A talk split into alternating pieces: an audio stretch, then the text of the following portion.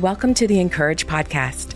We are all different ages and different life stages, and we come from different cultures and churches, but our common thread is in the hope of Jesus. Here's some of that hope to get you through today. Today's article is written by Lori Jude and is titled, He is with you when you're face down on the carpet. It was May of 2016, somewhere around 10:30 p.m. It was another night in the brutal nightmare that had made up the last year and a half. And it was during that time when I began to secretly self medicate. We'd spent the previous year seeking medical answers nonstop, during which time I'd also given birth to our third child. Only three months after my baby boy's birth, my husband underwent corrective brain surgery, losing his job and our health insurance immediately after. Though I'd graduated college and worked most of my adult life, we'd chosen to make sacrifices so I could remain home while our children were small. We had worked so hard trying to establish a good footing for our family, but in a matter of weeks, everything had been reduced to a pile of rubble. By this point, Chad had been officially diagnosed with ALS, and I was already so depleted from the grueling journey to the diagnosis that I began to spiral quickly. My life was falling apart. I felt obliterated, alone, and utterly hopeless. I was on the brink of complete despair. On this particular May night, once everyone was in bed, I laid down outside, sipping from the can in my hand. This had become my go to posture. My place of escape was to look up at the stars and try to calm the fear tyrant inside me. Chad was dying. I felt like I was too. The presence of God felt completely withdrawn, gone, just like the life we once had. What had gone so wrong? What grave sin had I committed to cause this level of destruction? As tears began seeping out the sides of my eyes, I tried to talk to God, but couldn't speak. All I could do was keep taking one deep, labored breath after the next. A stream of shandy laced saliva converged with a stream of trauma induced tears, forming a river of fluids that ran out the sides of my mouth, down my neck and shoulders, soaking the back of my shirt. Lord, how did I get here? As I rolled my body upward in a grand attempt to stand, I realized the six pack I'd purchased was now gone, right along with my balance. My fingers collided with the red brick that literally keeps my home together.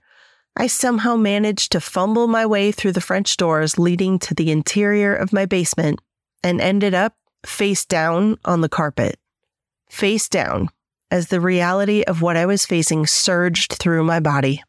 I felt angry that I couldn't take care of my growing children and dying husband while staying on top of the bills and the housework. I felt guilty that I couldn't do it all. I felt shame thinking that I'd probably somehow caused it all. And to boot, now I was drunk. God, you're definitely punishing me, I thought. Maybe if I'd had more faith, I reasoned. Maybe if I had attended more revivals, hosted more children's ministry activities, or worn looser fitting clothing, maybe then I would have earned a good, happy, and picturesque life. I had tried to live up to the standards of being a good and faithful Christian, but my mistakes were many, too many, I feared. At that moment, all I could mutter was, God, please send help. I can't do this by myself for one more day.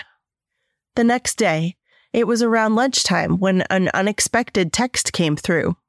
Hey, Lori, I wanted to let you know I've had it on my heart to help you with the kids while you care for Chad.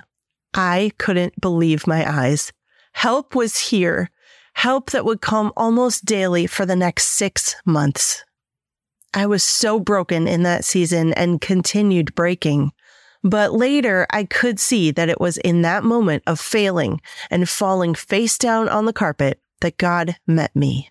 It was in that moment of breakdown that he lovingly came near and consoled me.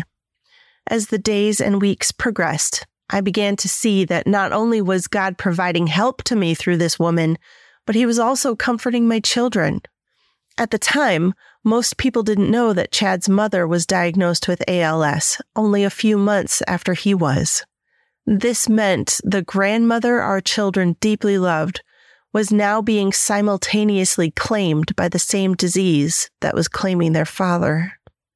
But God knew all of this, and because He is El Shaddai, God all powerful, He'd already begun working behind the scenes by sending this woman and her husband to become surrogate grandparents during the very same time my children's biological grandparents were being pulled away. Friend, God is with us in the hard, and He's with us in the easy. He is with us in the ugly, and He's with us in the beautiful. He is with us in our good decisions, and He's with us in the bad ones. He is with us on the mountain, and He's with us in the valley. If you find yourself fallen, face down on the carpet, He is right there with you too. In the moments when your t shirt is stained with shandy laced saliva and trauma induced tears, and in the moments when you have carpet burned cheeks and a prayer of desperation on your lips, yes, God is with you even then. To read more from our writers, visit incourage.me Make sure to subscribe to the podcast so you don't miss a single episode and find us everywhere on social at Encourage.